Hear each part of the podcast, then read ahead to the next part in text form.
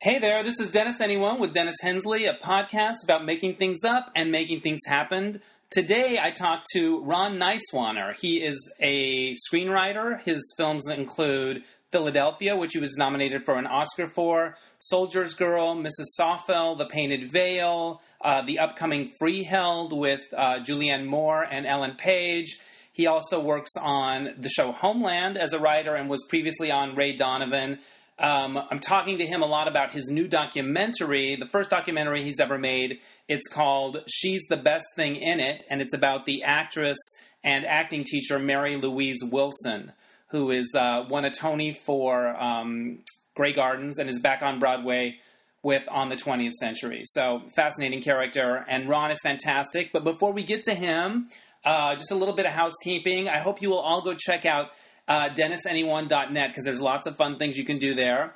Uh, you can sign up for my monthly newsletter. You can see the pics that go with the different webisodes or the podcasts that I talk about. Like if somebody has a weird cat or whatever, I take a picture of it, you know, and put it up there. Uh, there's also links to uh, where you can buy my merchandise, my books and DVD and stuff like that. Um, what else is up there? Just fun stuff. Oh, you can take my audience poll, which is great. It helps me get uh, more people. And I just want to say, we passed a landmark this week. I got 500 likes on Facebook. So if you haven't liked the Dennis Anyone Facebook page, go and like it. and We'll keep building from there. Um, I want to thank Jeffrey Schwartz for connecting me with Ron Neiswanner, and um, now we'll get to it. Um, oh, I also want to thank Scott Hinson for uh, donating to the virtual tip jar on my website, DennisAnyone.net. It helps me pay for web hosting and things like that, equipment, little things that come up, expenses, and it helps me keep this baby free. So thank you, Scott. If you want to do that, um, you can see a donate now button, a virtual tip jar at DennisAnyone.net. All right, so without any further ado, um, I got to visit Ron Neiswanner on the set of the Fox lot where he was working on a homeland we were out in this like beautiful lunchtime court area with all kinds of studio things going on and we took our picture in front of like one of the old New York streets and so it was cool. It was cool. It was cool to be on the lot, as they say. All right, enjoy and um, thanks for listening. All right, I am here on the Fox lot in Hollywood with Ron Neiswanner. Uh, you're currently working on Homeland, which I is am. here on the lot. It's bustling. I love. We walked through like Old Town New York or whatever. I, it was like old Hollywood glamour. It's like going to work in Disneyland, actually. Do you? Does it fun to drive on the lot? And do you ever think like, oh, okay, like when you're a kid, that's what you imagine? Does it get old? Is my point. Um, you know, I've only been out here for three years. Okay, in LA, you This is mean? my second job on television. Okay, Uh, the last two years I was on Ray Donovan. right on. And I was Love that on show. Sony, and I got to drive under the huge rainbow, you know, uh, coming to work where uh, Dorothy Right. and Toto and all were created. That was really fantastic. And this is really fun. And I have my homeland parking spot, and I took a picture and put it on Instagram. And Love it. It's kind of a thrill, I have to say. Were the comments nice? Were they like, good for you? yeah, of course. Okay, because sometimes you don't. I don't know. I, things backfire sometimes on those comments, but that's so funny. I'm very selective about who sees my Instagram, so Um, they, Smart. I generally know that they're going to like what I do. I love I that. sort of pre-select Right. for approval. Now, in addition to Homeland, you've got a documentary that you've made that is premiering at the South by Southwest Film Festival this coming week. Monday, March 16th is our world premiere at the South by Southwest. And would you like me to tell Yes, you it's about called She's the Best Thing in It. That's Tell me right. about it. that? So she's the best thing in it is about acting, Yes. and it's particularly about women actors, particularly about older women actors. Uh, although some of them will resent that I said that, Right. and it focuses primarily. More seasoned. Thank you, So you- veterans. You can use that down in South by Acting Southwest. veterans. Yes. Yes. Um, and it's about primarily uh, a woman named Mary Louise Wilson. Do you know her? I know the name, and then when I watched the trailer, I was like, oh, her. And Oh, I bet a her. lot of people do that. That's right. It's exactly the kind of actor she Yeah. is. You go, oh, her. And uh, she went to New Orleans in, um, oh, a couple years ago right. to teach her very first acting class at the age of 79. She won a Tony Award at the age of 75. For Grey Gardens, That's right? Exactly.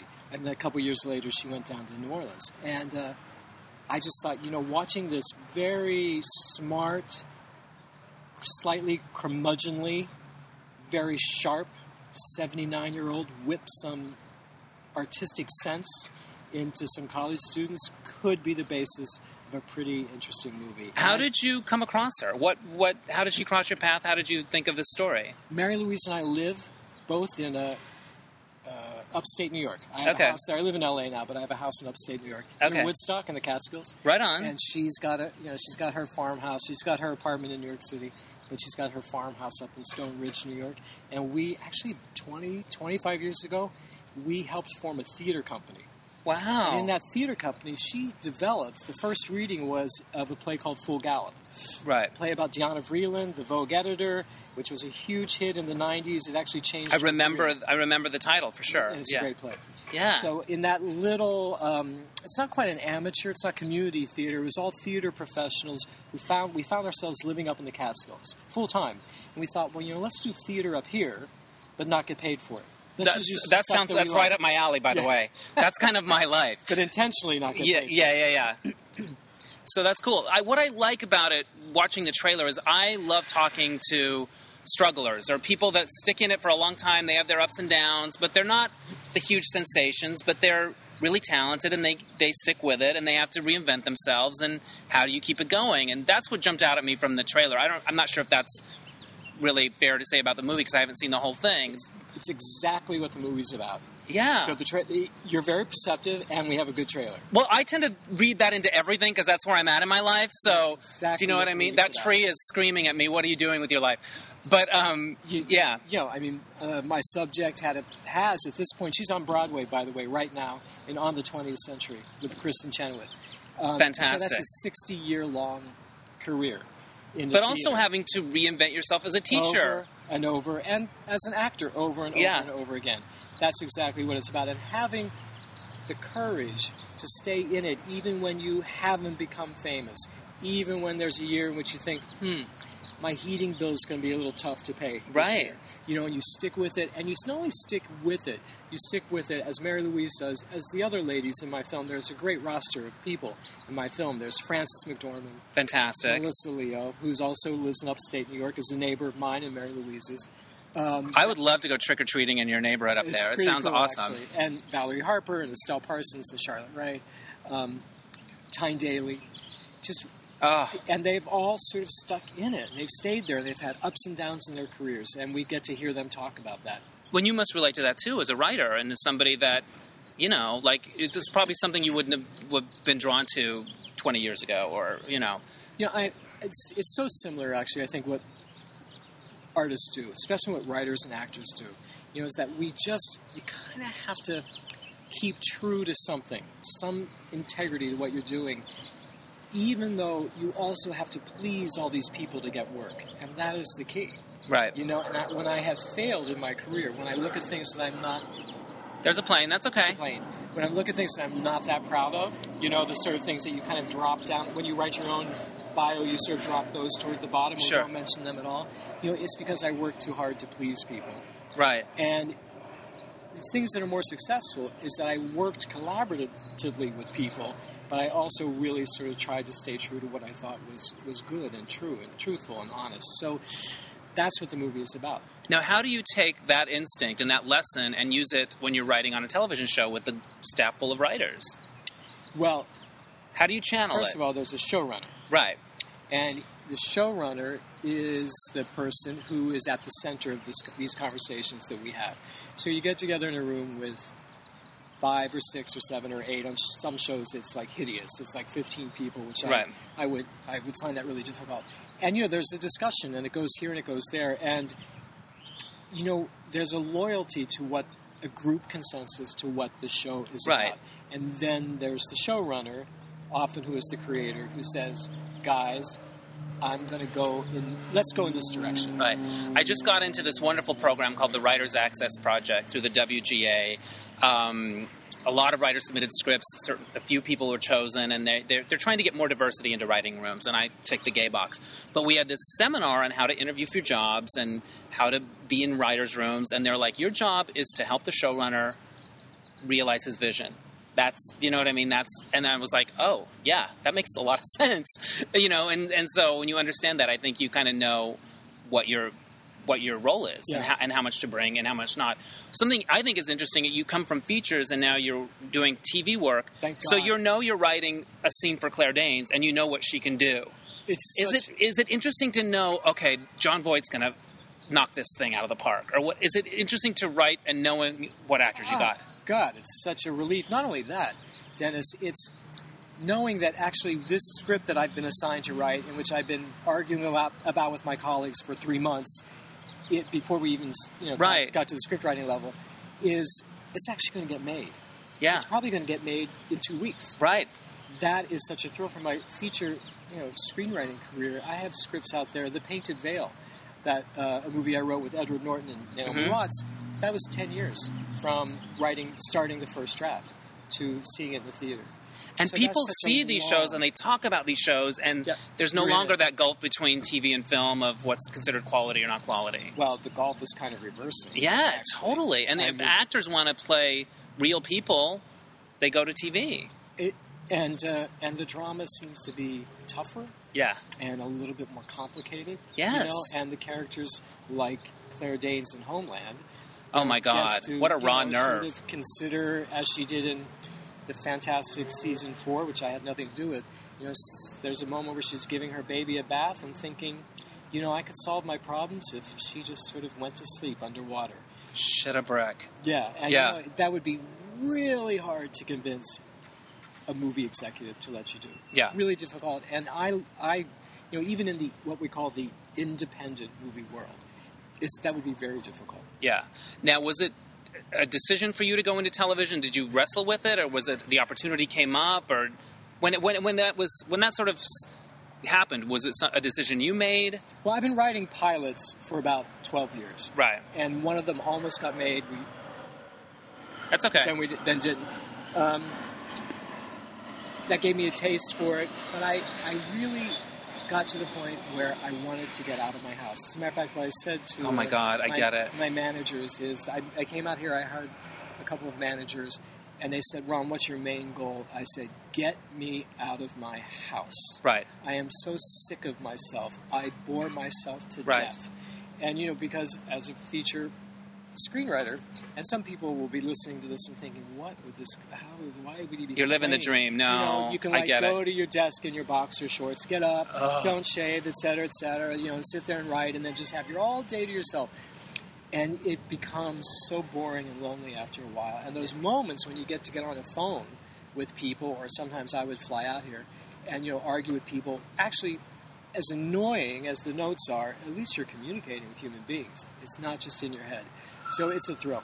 But and also looking at what you've got going on now, you've got this steady gig that's challenging and creative and fulfilling, and you've got this stuff going on on the side. You've got your documentary, and you also made a feature called Freeheld. Is that right? Yes, well, uh, yes, I wrote a feature Okay. and, uh, and made it with a lot of other people. Thank Right. you for, for putting it that way, actually. Um, and that's called Free Help, and it's with Julianne Moore and Ellen Page. And they play lovers. They do play lovers. Now- it's a lesbian love story. and it's based on True a life. true true story. How much research was involved in that? Did you are the real people still alive? It's based on a documentary film called Okay. Free Help, which Okay. won the Oscar in 2006 or 2007.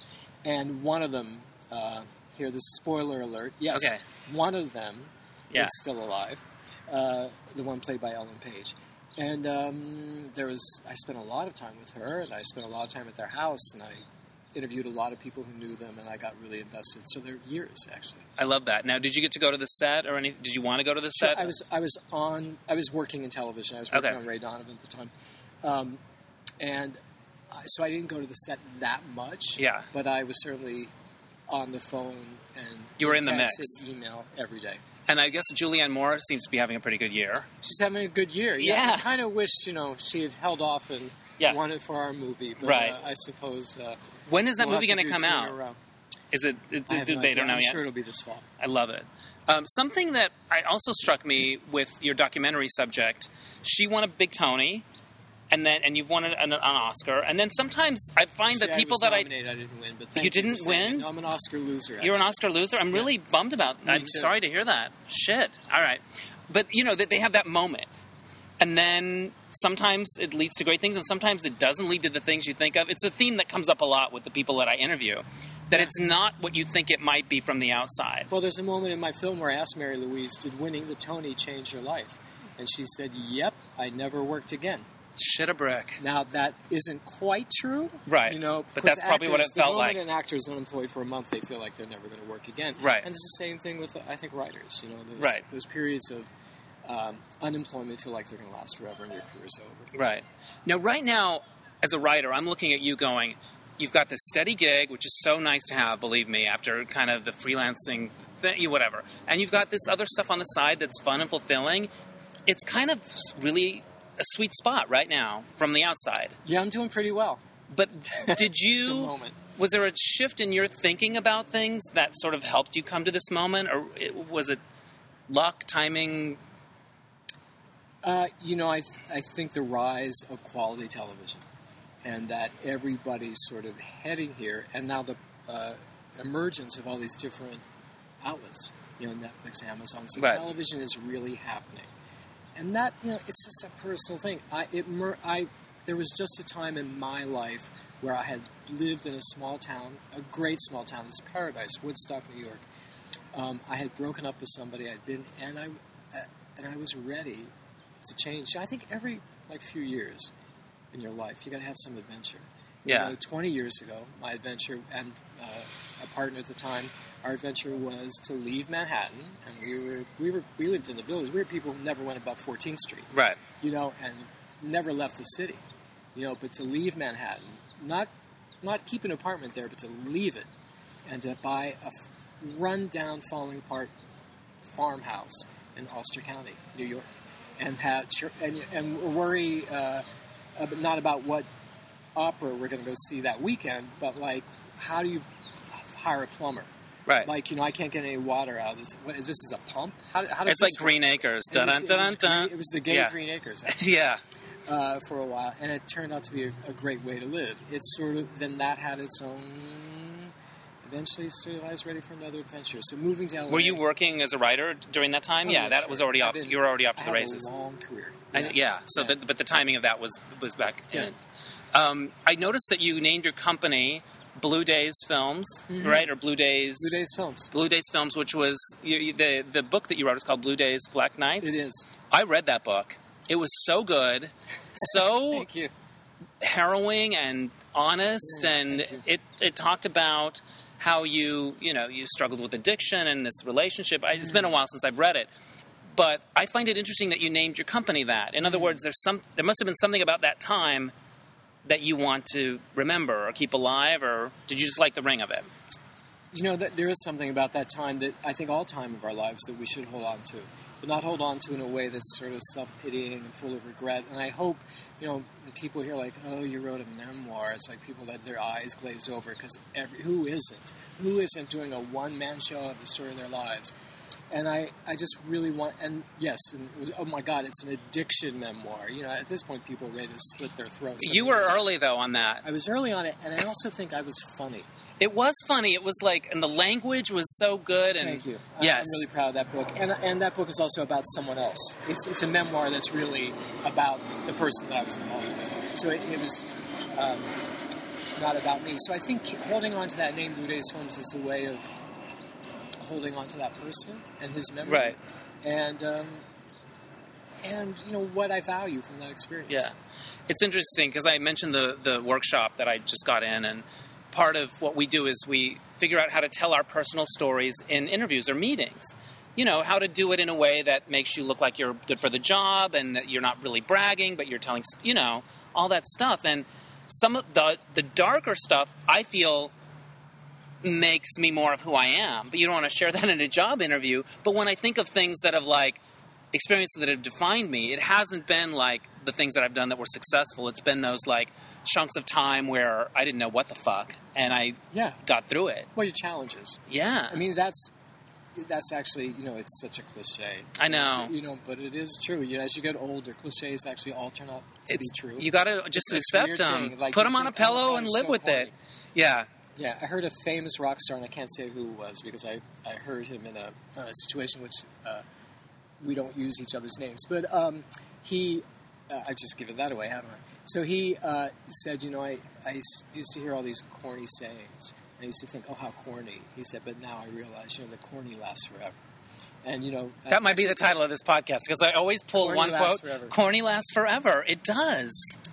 And you get older, you let people off the hook about shit and you Yeah. let yourself off. Yeah. You know what I mean? Like, I don't know. I, I When I see certain cruelty eh, out there, I just think, ah, you know, people are doing the best they can. Yeah. Like, it's, I Yeah. don't know. Yeah. You know what I mean? Well, I, I do know what you mean, actually. Uh, yes. yeah, just stuff on the internet. You know, You I've know- seen people taking other people's pictures off of like Grinder and and making fun of them on in- like I'm like really, I'm like that person's vulnerable. Like just you don't need. Why don't you just get a burn book like in Mean Girls? Anyway, I'm going on a tangent. um, now when when Ellen Page was doing Freeheld, she'd already come out, right? Or had she? She brought it to the producers who brought it to me, so this is five years ago. or yeah. so. Okay. She had not come out at that time. She has come out since we when we start before we started shooting. so, she- so so that's amazing. Yeah, so five years ago she was pushing this project. pushing this project, and by the time she went to shoot it, she was out and had done that amazing speech.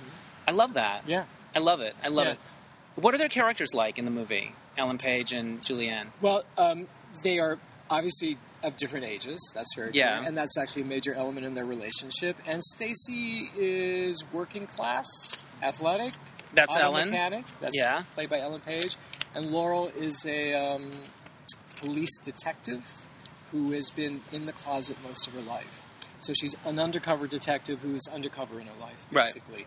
And Stacy sort of upsets the apple cart. I mean, falling in love with Stacy, inviting her to live with her is sort of uh, it's challenging to her. I can't wait to see it. I And then, can't of wait. course, then then something else. Then their lives are shattered by something else. Now, when you look at your career, you've written about a lot of issues that are part of the G- GLBT community, Mhm. but that were kind of early in that part of storytelling. You did Soldier's Girl, which did. dealt with trans stuff. When when you hear the conversation now about those issues, transparent, do you think, oh gosh, when we were making that movie, things were like this, or or even Philadelphia, one of the first movies to deal with AIDS, and I, I- it just seems like you are on the cusp of all these things. And, and breaking that ground What's a good place to be? and and uh, you know, and what does it feel like looking back and remembering? Gosh, when we did Philadelphia, we could never have gotten away with I don't know whatever. You know, the way it- the evolution of, of our culture has been. It's really a different time, and Yeah. that's when I, if I do get a chance, especially to talk about Philadelphia, we have forgotten in many ways that there was a time when an AIDS diagnosis was uh, a terminal diagnosis. oh, that was it. and uh, and there was a time when people would not shake your hand. They did not want you in their apartment. They did not want you living in their building wh- if they knew you had AIDS. And it, it was a time. It was a time of horror. And and our community rose to such, I think, beautiful, such a beautiful response to that. You know, to to, to as in activism, and helping ourselves in community organization, and that it. I think all that's you know we take it, we forget it, we take it, we forget it. You know, there are people who went before us. And I know that we're still struggling, but you know, we weren't. It's not the same struggle as those drag queens in 1969 Right. who were being beaten up and dragged off to jail just because they happened to because two guys in a bar called the Stonewall happened to touch each other. Yeah. You know, the times have changed, and they've changed because people risked their lives. Was it hard to get Philadelphia made? What what, what was No, what was it like it at the wasn't hard to time? get Or made. yeah, good.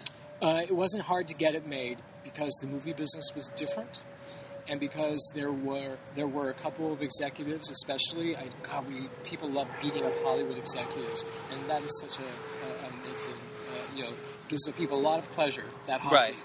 Uh, but it's a myth. You know, uh, Mike Medavoy who, and Mark Platt, who were at um, TriStar, it used to be Orion Pictures, you know, they had a moral, they felt morally compelled to make a story about AIDS. And not only a story about AIDS, they felt morally compelled to make the story that we had presented to them, to them about AIDS, in which a gay man was at the center of the story. And when, when Jonathan Demme and I pitched our story to Mark Platt, you know, Mark Platt said there are 10 projects in development right now about AIDS, and they all have heterosexual main characters. You used that as part of your pitch. No, Mark Platt, the executive, Oh, said wow. that to us. And he said, that's immoral. Wow. He said, we're going to be the first AIDS movie, the first Hollywood AIDS movie with a gay man at the center Right. of Uh, this is probably you probably have a million of them, but do you have a favorite memory of the Philadelphia experience? Oh God. Or- Uh, or a yeah, story sure. that comes to Oh, mind? yeah, yeah, I, I know it is. You know the famous uh, opera scene, which Yes. is a scene in Philadelphia, which people really like. Um, it was so disputed, and the whole development of the script. When it went into the script, it went in right from my life. I, and I'm not even an opera queen, but I love that particular aria. And one day I was sitting in my house, I was listening to music to write. I, I do that, I get inspired by music. And I actually started crying listening to that aria. And my lawn guy knocked on my door. it was like a sliding glass patio door. Right. And he saw me sitting, listening to an opera with tears in my face. I felt immense shame. That thing that we all feel like I'm a faggot. I just, I, you know, and I was out. He knew who I was. Right. I felt shame. This I is Gay busted. men are not supposed to. I'm a man. I'm not I supposed to when cry. I was a little kid, I would dance. I would choreograph little dances to Boogie Oogie Oogie by A Taste of Honey, and I would perform them in this room behind our house, all by myself, to a reflecting, sli- a a sliding glass door at- moment. what But that happened? feeling of like, if somebody walked in, it would be bad. be like masturbating. Yes, Somebody it's- walked in while you were, Yes. which also happened. yeah, exactly. But it's interesting. But you felt shame as an adult. And I thought that this is this is very interesting. I'm putting this in the movie. Yeah. that I want the Tom Hanks character to do this in front of the other character and to go through that shame. And You know, and were people on board? You said it was No, talked they about. hated it. Except Jonathan Demme. When it went into the script, they hated it. Everybody involved, all the producers, all the executives, they hated it, especially some gay executives who said, Oh, can't they talk about baseball or something? This is so cliched. It's a stereotype. The gay men listen to opera. Right. Well, you know, there is some truth in stereotypes, by the way. Well, and also opera. I'm not even a huge opera fan at all, but there is that enormous emotion that That's music it. can get you in a place That's it. that brings stuff out like that. Well, the great Tom Hanks, of course, recognized that immediately. So Yeah. That's my favorite scene in the movie, so it stays. oh, so then, then we were done. So, but my favorite moment was, was shooting it, and that was the first the first take that's in the movie.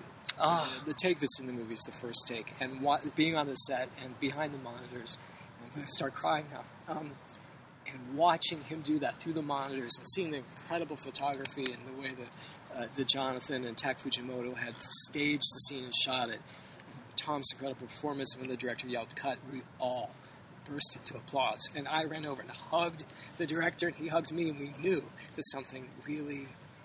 Boy, that's that's a moment that so rarely happens in your life as an artist, where it just something happened. We all transcended ourselves. Something bigger took over. Yeah. and that was a great moment. What was Denzel like? The best. Um, com- very, just great. I mean, everybody on that movie. There are no stories. God, it people drives people crazy that I can't tell naughty stories about. Right. Everybody was so committed and dedicated and well behaved and filled with love. I mean, Yeah. people showed up out of love. I love that. You know, and then they you were paid, of course, but not much. Not Yeah. not a fraction of what they they were used to getting. right. I was knocked out by Soldier's Girl. Thank you. That true story, and and I know Calpurnia Yeah, isn't now. she great? She's such a force to be Yeah, working she's with, such and a such an force. artist, and Yeah. a and a cool woman. What was that like to work on? Or do you have a memory from that? Oh, that sure. I project. have a memory of Calpurnia coming to the rap party straight from the hospital where she had completed her gender reassignment. Wow. Did she have any like gauze? I mean, like was she? She looked great. Yeah. But it wasn't that. I mean, she Right. during the shooting I actually spoke to her in the hospital, and I said to her, "Calpurnia, are you in pain?" Right. Because we were like in taxi cabs, going to parties and everything. You know, the rap the day the rap party day. And she said, "Oh yeah, but I'm on lots of drugs." I said, "Do you really think you maybe you should have just you know rested?" And she said, "Ron, they only make a movie about your life once. I'm going to be here." Damn right, of course you've got to. Now, so did you ever find? I mean, people get pigeonholed in all kinds of things, actors, writers. Did you ever find that? Oh, you're the guy that does the, the Oh, yes. gay stories Oh, or whatever. Not the gays, the Or- gay, socially relevant, Right. social justice cause movies, which we know there's like one made every 10 years. Yeah. Thank you very much. So that actually is one of the reasons I'm in television. Yeah. Because those, excuse me, because those movies don't, they just aren't coming that often. Right. So, And so yes, it I was. did. It was. uh, And I- per- personally fulfilling, but professionally, it, it was you sort of a. Uh, pre- preconception you had to sort of try to get people to see beyond. Well, it's it's a privilege to be, and thank you for putting it the way you put it. Yeah. You know, with Freeheld and Soldiers Girl in Philadelphia, to be grappling with my art and getting paid for it. Yeah. Not as much as people probably think I am, but getting paid for it. Um, in these issues that are so important to our community, that's that's a privilege. Yeah. I know it's a privilege and I'm honored by it, but it's not all who I am. Yeah. And to go on Ray Donovan, for example, which you know, I don't know if you watched Ray Donovan. It's I've on seen some of Showtime, it, yeah. you know, sort of, you know, uh, which is kind of a brutal, brooding, very uh, dark, complicated portrait of lots of actually straight guys Yeah.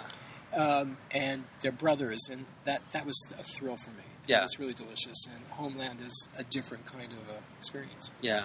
Something going back to the opera scene, something I've been I've always sort of believed, but I'm seeing it validated a lot lately is those things that are personal, specific, they resonate with people, even though they may seem odd or no one would believe that or I don't know. That that's the stuff that jumps out of scripts because Yeah. it's so I guess it's real, but it's also specific.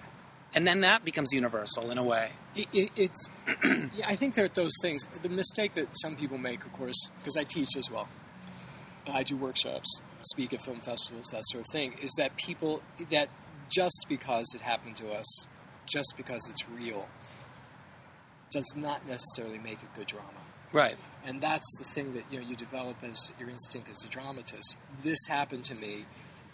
How how is this actually interesting to somebody else? Yeah, what do I what how do I twist it Yeah. to, to make it, you know, compelling? Well, the story Yeah. that about the opera scene is that yes, you could show a gay guy who's a writer who's That's okay. who's it happens. listening listening, listening to the opera, and his lawnmower guy knocks on his door. That's one story. Or you could give that story to a man who is battling f- for the good of his name and facing his very probably near death by AIDS. Right, A- And it and wi- one story is sort of bigger. right. Makes sense. Why do you write? you know, I've been doing it for so long. It's a hard. That's a very interesting question. Um, I think it is to spend time by myself with myself in a way that's really pleasurable. It is truly. I mean, I I drift off to sleep, imagining the scene I want to write when I wake up the next morning, That's so great. thinking about what if he does this and what if he does that, and and trying to solve that problem. Right. Now, I read on, on IMDb, did you work on Swing Shift, the Goldie Hawn movie? I did. I only asked because I was full on Goldie. I was the biggest Goldie fan in those days. I had that one sheet, and she met Kurt on that movie. And I was in the room. yes, when they She- met, Yeah. was it? Did you see it happen? I've He seen asked her people out that meet. night. I've seen it. I've I've seen people meet, and I'm like, oh, something just happened to the molecules around them. Oh, and she. There was a small. There was five of us in the room. Yeah, we were reading through the script, and Kurt walked in, and they started talking about, you know, oh, we're going to have to, we have a scene where we're dancing, and he says, well, why don't we go out? Let's find a place to dance tonight. Wow. There you go. There you go. There you go. You were there for that. Mm. Was there a project that you worked on where you're like, oh, I wish they could all be like this? Just in terms of There's Philadelphia. nothing like that. And actually, I had Soldiers Girl Yeah. was I know now we, now we're in Homeland. Yeah, We're right. actually in Homeland. the CIA Exactly. the helicopter is landing. They got it. I had a friend that got to Look at do a that. couple of episodes of Homeland. I was so proud of him. Which season? Um, I think it was season three. Um, Damien's character was still alive. Season three. Yeah, and he, my friend Jalen Moore, was one of the four guys that sort of help him. I don't know. I think, and then I think Jalen died, or we didn't know if he died or whatever. But yeah, yeah, it was fun to watch, fun to see that. Um, I know you probably have to get back pretty soon, I right? do have to get back to okay, work, you I think. picked you picked a few questions from the uh, observation deck. Let's rattle off I a think few we of might those. have hit them actually. oh, so the, you have a question. What's the worst costume you've had to wear for work? Well, you know, it wasn't the worst, it was- Right. But it was really fun. I was Okay. Soldier's Girl, uh, which is about a transgender woman named Calpurnia that Right. we talked about. Um, I thought I just was. I wanted to do drag. I wanted to show up on the set, and I had the costume people and the wardrobe people and the makeup people. They gave me these like things for my breasts. I mean, we did it. It was, and I have to say, it wasn't all that pretty. I didn't do pretty. I, it was sort of like an Eve Ensler kind of look, Sure. except it didn't quite match because there was also like this gold sequin thing. So it wasn't. It was an Eve Ensler wig, with like gold sequins. So it was probably really screwed up. You But gave it your best I shot, gave though. him in the heels and everything, the pantyhose shaved, et cetera, et cetera. And uh, I showed up on the set, and I was working with a great director, Frank Pearson, who was a great screenwriter. Dog Day Afternoon, Right. He wrote he wrote this really dishy article about Star is Born. He did. I remember. She regretted it for most of his life. And Oh. I, I have, I, I saw him and Barbara interact, so they had gotten over it at some point. Oh, that's good to know. He, he told me he had once apologized. Found, he chased her down at a party and said uh, and apologized. Uh, but I just I walked up to Frank and you know I'd been on the set all day. Frank and I had spent the last two years together planning this movie, and I uh, Lee Pace, who was playing California, course. just walked me o- over to Frank, and I thought he's going to recognize me immediately, and said, you know, "Mr. Pearson, this is my friend, you know, uh, Virginia." Right. And he he shook my hand and said, "How do you do?" You passed. Yeah, it passed. And then I started talking, saying, you know, Mr. Pearson, I'm really honored. And he, the voice, and then he put it together and he said, oh, fuck off. That's And great. He got it. Yeah. So that you, was do you a fun- appear in the movie? I do. Awesome. So is Yeah. it obvious? Do people Gold really have to look at sequin. you? I, they're in the bar. The group of kids are soldiers and their girl, Yeah. girlfriend sitting at the bar. And you'll see an Eve Ensler wearing a gold. I love sequin it. That's in a you. mini dress walk by. I love that. Yeah. Okay, what else you got? Mm, mm, mm, mm. Um, you know, it, it, with the most job I was most excited. What job were you most excited to hear you got? You know, the, it's for I think it's to hear to, that something that you love is actually going to get made. Yeah, it's So it's more. not about It's getting a yeah, job. it's And more I that it's a green think- light moment. It's you know. Um, there was that moment when it seemed that Philadelphia, because all movies, you know, you sort of slide into it actually happening. You slide into it. Right. And there was a moment, and I for two years I kept saying, well, for two years I, s- I kept saying to Demi, no one's going to make this movie. Right. It's about a homo with AIDS, Right. and That was the working title, by the way. No, I'm kidding. well, it could have been. Actually, we were desperate, um, and there was a point at which this person was hired, and this person was- was hired, and this person was hired, and then Demi and I were sitting in a room with this, uh, the makeup people who were showing us how they were going to take Tom through his whole process, and the prosthesis that was going to be created to make him look like he was losing weight and losing his hair. And finally, John, and it was going to cost you know fifty thousand dollars or something. And Jonathan said, "So nice, Warner. Do you do you believe now we're actually going to make this movie? And I Wow. had to say, I, I think we're actually going to make this movie. So that's kind of my answer to that story. I love that. That's a great one. Yeah. You slide into movie making and, you know, and believe me, there have been movies that start shooting on the, on the first day they close down. Yeah. You know, so you don't really believe it until you're on the set, but uh, it's that great moment when you think, I, I think this is really going to happen. It happened on Freeheld this year. Yeah. Awesome. There was a moment when, like, oh, they, they've uh, Michael Shan- they've s- signed on Michael Shannon. So I knew that the two women were on, but like when they went to the third person, Right. We got three key casts. It was like I think this is actually going to happen. That's awesome. Where'd you shoot back east? We shot in New York. Nice. Yeah. Awesome. I can't wait to see that. It's pretty good. I love it. I've You've seen seen it it, cut. finished? I've seen an early cut. Yeah. What do you know now about yourself or about writing or about Hollywood that you wish you'd known 20 years ago? Oh, I can answer that question. Um, uh, what I do well, and to embrace it, and not try to do things I don't do well, and the things that I when I succeed, as with my book, as with Philadelphia, Soldier's Girl, The Painted Veil, which I I, I, I like a lot, a movie called Mrs. Soulful that I wrote yes, Diane Keaton. decades ago, with Diane Keaton and Mel Gibson. All those things, what they have in common, Homeland Ray Donovan, is people usually die unpleasant deaths, actually. And I think in all of them, if you add it up, they get beaten to de- death by baseball bats, they Right. get cancer, AIDS. Ray Donovan, people just drop dead for all kinds of reasons. Sure. Uh, murder, usually. Uh, homeland, you know, usually a terrorist has set off a bomb. So it's when I go into that world, as I did with my book, and that's when I succeed. And I have tried two or three times to, To do- lighten up. to lighten up, and they've been embarrassing failures. Wow, that's So interesting. it took me a while to figure out, you know, what I am and what Yeah. I do, and not to run from it. you know? when you wrote your book, were you nervous about putting it out? No, That's awesome. I mean, because there's there's a lot. Yeah, of it was pers- so revealing and so personal, and you know, Well, you asked me one of the questions in my hand here says, you know, who is your most surprising fan? I, I was going to tell you about my Aunt Amy, and you've read my book. And early on, it might be page four of the Yeah. first chapter, I described myself high on crack. right? My, this is like a total adult. Yeah, full on. full yes. on. Um, giving a blowjob Right. to a hustler named Right. Johan. Yes. He's high on crack. Yeah. I'm high on crack, and I'm imagining that the movement in my head, up and down, we're on the Starship ship Enterprise, and my head's movement is what is moving, Is Piloting the ship? is, pil- is energizing the ship. Your through- through your space. That- blowjob motion is the Sulu. That's that's the hallucination I was having. wow. That's and and I and when I I didn't even think my family would ever even find this book. It was being published by a, sm- in a small printing by you know Allison Books. And God rest their soul. I had a book with them. yeah, they were great. And I Yeah. went back home to coal mining, Pennsylvania, and my aunt Amy and I was visiting, and Amy was about seventy-five, and she said, "Oh, before you go, let me. I want you to sign my copy of your book." I went. I said, "No, no, please tell me you did not read my book." Yeah. Please, you didn't read it, did you? You just bought it. She said, "I sure, well, of course I read it. I really enjoyed it." Wow. And I, I wanted to say even the, the blowjob and the Star Trek moment, but I didn't go that far. But I Right. thought, wow, you know, and that, I, you know, people, that again teaches me, you know, people aren't what we think they are. They're not. And when you tell the truth, Yeah.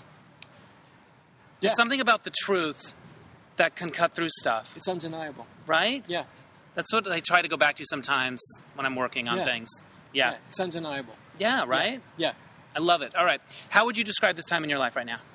uh, it's really full. It's- Good. It's, a lot about work, Good. and um, it's a, it's about, s- you know, I tell you, I'm, I'm of a certain age. I'm in my mid fifties, and you start thinking about what's this about, Right. you know? And it's I have no idea what you're talking about. Yeah, I mean, No, no, I'm- you're, you know, you're, uh, you're, yeah. you're 25. no, obviously. I'm kidding. I'm. Ta- I think about. I, that's yeah. and it's and I'm trying to because I'm so work driven. Right. I've actually decided I actually I need to have life Right. outside of this work, and I'm and I'm and how to do that when I work, you know, 17 hours a day. I haven't quite figured out, but that's what that's what's That's what's I'm on your thinking mind. about right now. Awesome. Well, how can people learn more about your documentary and your Um, your she's stuff? the best thing in it. Yes. dot com awesome. and uh, Blue Days Films It's where all your your stuff is. somewhere. I I think there's Facebook. I think there's Twitter. I, Yeah. you know, I don't do any of that stuff. Somebody does. I love it. Now, um, South by Southwest premiere. After that, we don't know yet. Dallas. okay, cool. Uh, we're waiting here from other festivals, and we're hoping to have a buyer soon. I love that. What surprised you when you were making the movie? Because you know when you set on a documentary, you you have an idea, and then some stuff happens. Surprised by how how moved I was by the young people in it. because at first I thought I was going to be making Some a bit of her fun of acting them. students. the acting students because you know they you know are of a certain generation and i can be a little impatient with that generation Sure. you know who haven't heard of um, montgomery clift or gregory Right. peck and they want to be actors or they Right. uh, not, e- not even quite sure marlon brando he was loud or something Right. you know he had a torn t-shirt so i can be a little impatient Yeah. and He pioneered the contentious. wife beater. yeah Yeah. Exactly. And you know, they really moved me actually. Yeah. And their dreams, you know, even though their dreams have a lot to do with stardom and the red carpet, Right. it it I I was in a very cynical way I thought I was going to sort of make make light of that. Right. Or that, that it would just It was- reveal itself. That it was misdirected. and Yeah. That's not really. And you know, I actually was moved by it. I think when I see people like that, there's nothing you can't really tell people about. The, the stuff you try to say is, I think, stuff that has to be earned. I mean, I'm, I'm not even sure how they are articulated anyway. Yeah, It uh, And part of what's great about being young is and that you have that. is Yeah. that you have it. Like I look back at things I'd done that I had the nerve to do, and if I if I'd really seen it for what it was, I never would have done it, and that took me to the next Yeah. thing. Yeah, I mean, the only thing I tell young people is, and their parents especially, you know, who all approach me and tell me that, you know, my, my daughter is the best in her class. yeah, I mean, every play, she gets the lead. right, Great. 'Cause That's going to guarantee. She, that's That's- going to guarantee. She's going to go right to the top. yeah. And I do say you- it's it's the spending thousands and thousands and thousands of dollars to get a college degree in acting Right.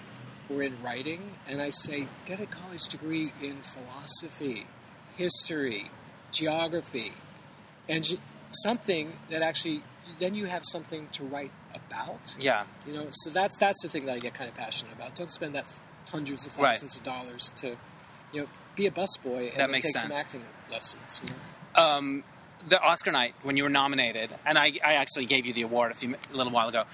Most I wish memorable. you had been voting. I 20 years know. Most memorable moment of the evening. ago. Uh, Raquel Welch was wearing a fez. that might be the new title of this. You keep giving me titles of the podcast. That's amazing. And I hope she wasn't sitting in front of you. She, she That would've was- kind of sucked. She was two rows down. Oh shit! All Yeah. right. Well, was it in your and the whole and night? I love fezes. yeah, actually, but you're and I sitting kinda there love looking at a Raquel Welch. fez. I know she looks amazing. And the other was I did stand next to Clint Eastwood in at, in the men's room at the urinal.